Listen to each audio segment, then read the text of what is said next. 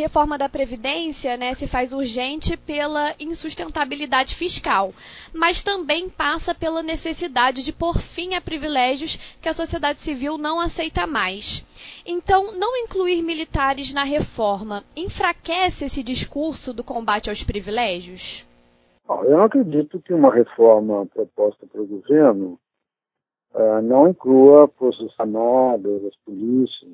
Eu tenho a impressão que será uma proposta urgente. Uh, eu não tenho visto, assim, as autoridades uh, se manifestarem no sentido de excluir as Forças Armadas e as polícias da reforma. Nem os ministros militares têm dito isso. Uh, o que eu tenho ouvido dos ministros militares, e eles estão corretos, é que uh, uma reforma da Previdência que inclua e que deve incluir as Forças Armadas seja uma reforma que leve em conta as peculiaridades uh, das Forças Armadas, que tem, não é no Brasil, no mundo inteiro, uh, eles têm peculiaridades que têm que ser consideradas numa reforma séria, abrangente e responsável. Bom, a primeira peculiaridade é que as Forças Armadas não podem estar sujeitas uh, ao processo de envelhecimento. Uh, não podemos ter Forças Armadas com soldados velhos. Uh, não podemos ter, assim como nenhum país do mundo pode ter.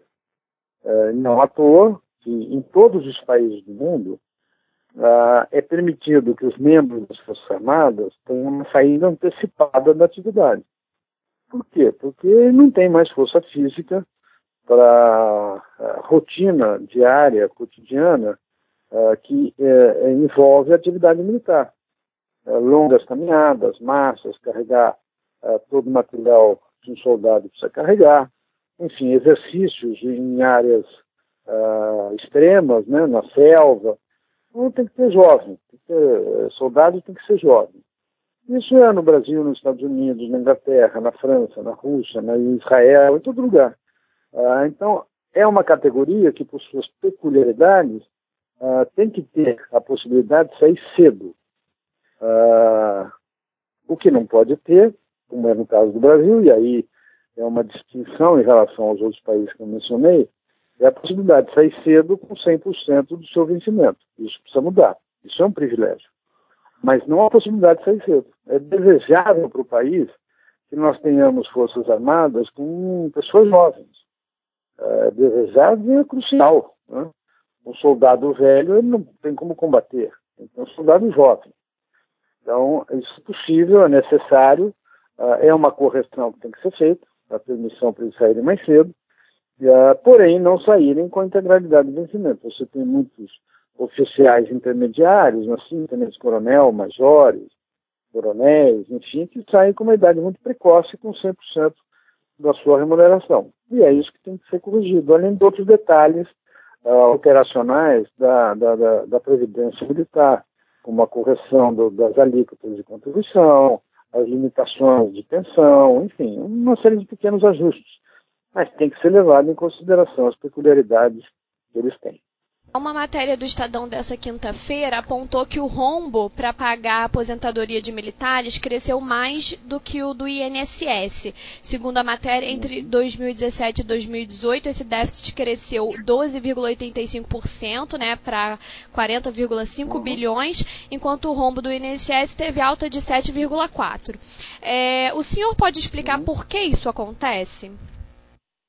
Veja, é, eu, eu, eu não gosto muito de análise de uh, comportamento de uma variável tão importante como essa, que envolvem apenas um ano. Uh, por quê? Porque tem oscilações uh, que ocorrem em certos grupos, que ocorrem mais naquele ano e, portanto, você pode ter uma análise equivocada do processo.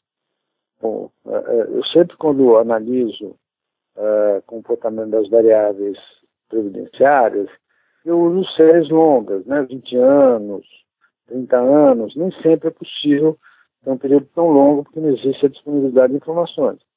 Mas para muitas uh, dessas variáveis, se você olhar tudo o que eu faço, o que os bons analistas fazem, é você olhar uma série temporal de longo prazo, né, e não a variabilidade de um ano, dois.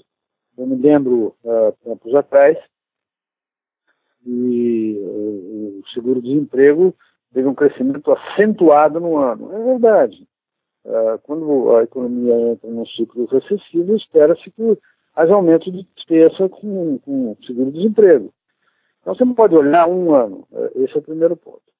O segundo ponto é que uh, o, o, chamado déficit da Previdência Militar, ele não é tecnicamente comparável com o rombo da Previdência do setor privado, nem tampouco com a, Previdência dos servidores civis. E digo isso por quê? Uh, porque tanto no, uh, no setor privado quanto para os servidores civis, né, os servidores públicos civis, a conta é feita da seguinte forma: você soma as contribuições dos trabalhadores, mais a contribuição dos empregadores, é, no caso do, do INSS isso é bem evidente, é bem separado, soma isso é a arrecadação. Aí você vê, quanto, você vê quanto você gastou. A diferença é o déficit. No caso dos servidores civis, é, o que se faz é, os servidores têm lá é, uma alíquota de 11%, na média, a grande maioria 11%, tem estados que têm mais que isso. É, o município de São Paulo acabou de aumentar a alíquota de 11% para 14%. Então, soma essa arrecadação uma alíquota hipotética do empregador, que é o governo é, que é entra com uma alíquota que é o dobro da alíquota do trabalhador. Então, usando uma alíquota de 11% para o servidor, seria receita, veja, não há financeiro disso, é só contrário. Seria receita também do sistema, 22% por parte do empregador, portanto, da União, ou dos estados, ou dos municípios. Isso é a receita. Uh, Apura-se quanto gastou-se, a diferença é o déficit. No caso dos militares, não é assim não é dessa forma que é calculado o déficit. Inclusive, é muito comum as pessoas olharem o tamanho do déficit, o déficit militar, e falar, ó, oh, é muito grande. É, de fato, é grande, como todos são muito grandes. Mas no caso das Forças Armadas, ah, o déficit é calculado exclusivamente apurando-se o que os militares contribuindo, não tem a parcela do Estado de contribuição, é simplesmente a parcela dos ah, membros das Forças Armadas, menos a, a despesa, a despesa maior que a receita, então tem um déficit. Mas ali não está computado o que seria a arrecadação ou a contribuição do empregador. Por quê? Porque legalmente, para as Forças Armadas, não existe um sistema de previdência. É sistema de caixa só. Portanto, não é contabilizado a arrecadação que seria, entre aspas, devida ao empregador. Por isso, ah, você olha os déficits em relação ao número de pessoas, aparece uma discrepância muito grande dos membros das Forças Armadas em relação aos trabalhadores, uh, funcionários públicos civis e mesmo quando se compara com o INSS. Então tem que ser feita essa correção para que a análise seja feita corretamente. Mas, e isso é importante, voltando à origem da sua pergunta, o que vai acontecer é que ainda durante alguns anos nós vamos ter um déficit para os militares muito grande, porque são as gerações que entraram no passado, as Forças Armadas numericamente eram maiores do que são hoje, então está entrando mais gente em benefício, a taxa de, de crescimento do número de benefícios das Forças Armadas está numa fase de uh, taxa maior do que o número de ingressantes novos nas Forças Armadas. Então isso vai acontecer por alguns anos, mas depois se ajusta porque as Forças Armadas tomaram decisões uh, no passado, nos anos recentes, uh, de uh, utilizar mão de obra civil, e, portanto, não entra na arrecadação dos militares, para certas atividades meio da, da, das, digamos assim, das Forças Armadas. Né? boa parte da intendência está sendo feita hoje por trabalhadores civis. Eles decidiram que não vão mais usar membros das Forças Armadas para boa parte disso, área de informática, né, pagadoria. Então, o que está acontecendo aqui? Os antigos militares estão entrando em reserva e não está entrando mais gente uh, nessas atividades na área ativa. Então, o déficit, consequência é que o déficit vai crescendo por alguns anos num ritmo maior do que dos demais sistemas. Mas isso depois vai se ajustar e ele vai aderir ao qual que é o processo, digamos assim, normal de crescimento dessa despesa. Qual o caminho, então, na sua opinião, a ser perseguido, né, diante dos argumentos de que militares não têm uma série de benefícios concedidos a trabalhadores comuns, mas que, por outro lado, uhum. estão em um regime mais generoso que o de outros países? Uma forma é fazer essas correções posicionais, né? Uma delas é continuar garantindo que eles possam sair mais cedo, porém não com integralidade de vencimento. Da mesma forma, a alíquota de contribuição deles deve subir, se igualando a dos demais trabalhadores. Tem que fazer alguns ajustes na pensão militar. É, e tudo isso, eu tenho a impressão que os membros das Forças Armadas não são contra, não. São, não tem grandes rejeições. O que não pode fazer é obrigar que todos os membros das Forças Armadas saiam aos 65 anos. Isso é ruim, é ruim para eles e é ruim para o país. É, não, nós não podemos permitir que as nossas Forças Armadas envelheçam.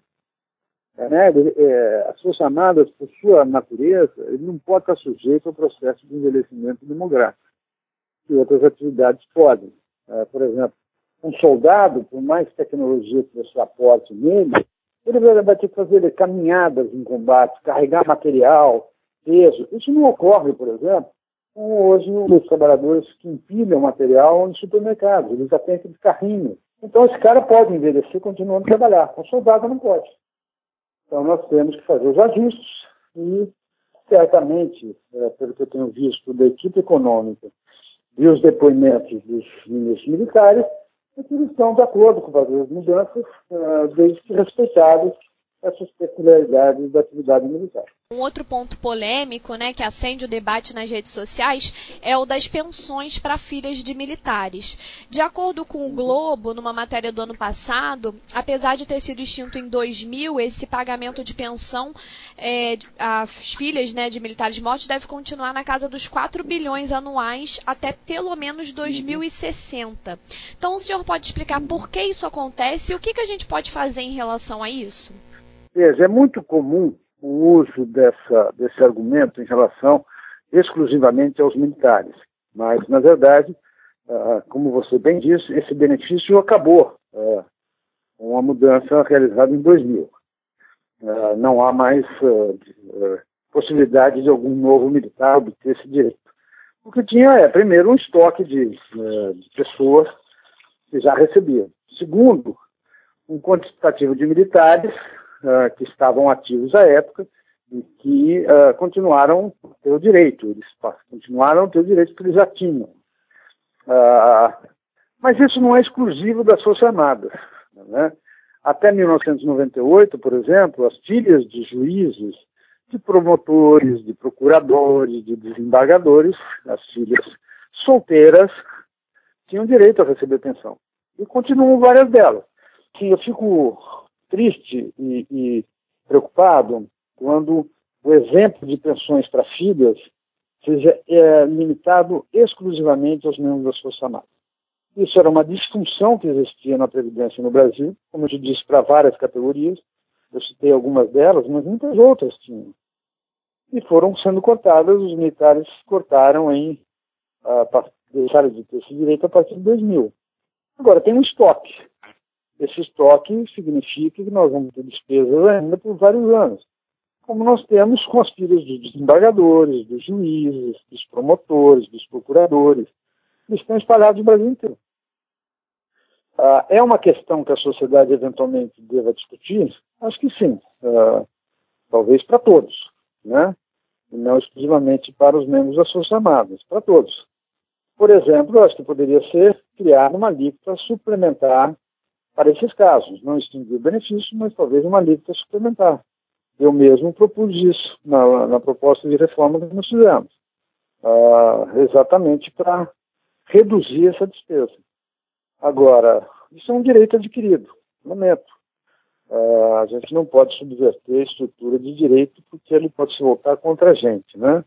Uh, acho que tem que ter as garantias da lei. As pessoas têm direito, Ótimo, só que nós vamos fazer ajustes e correções e impedir que esse, entre aspas, direito se perpetue. Isso já foi feito com todas as categorias, inclusive com as Forças Armadas. Agora, tem um estoque que vai permanecer por vários e vários anos ainda, no caso das, das pensões das filhas dos militares ainda vai, como você disse, uh, perdurar por algumas décadas, tá?